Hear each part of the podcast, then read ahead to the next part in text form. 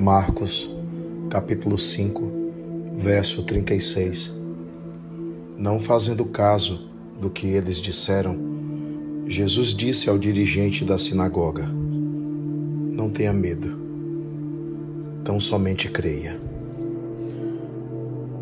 Irmãos, irmãs, em nossa caminhada, haverá muitos daqueles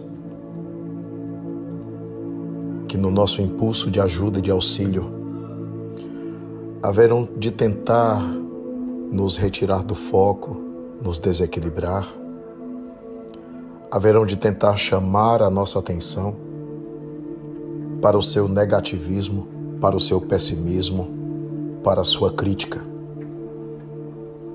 O olhar plenamente dirigido à aflição do outro, no cumprimento do que o Evangelho nos ensina, é o que deve nos mover.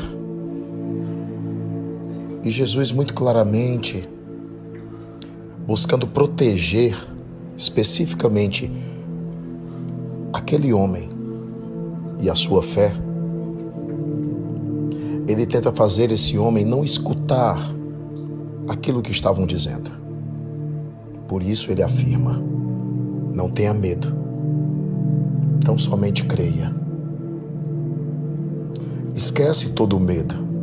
O medo tem travado a tua vida.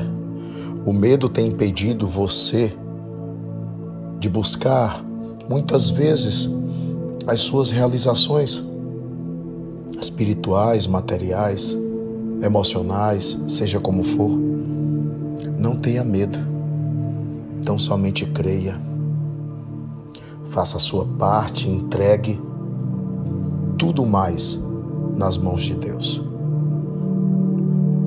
Precisamos de evangelho na atitude.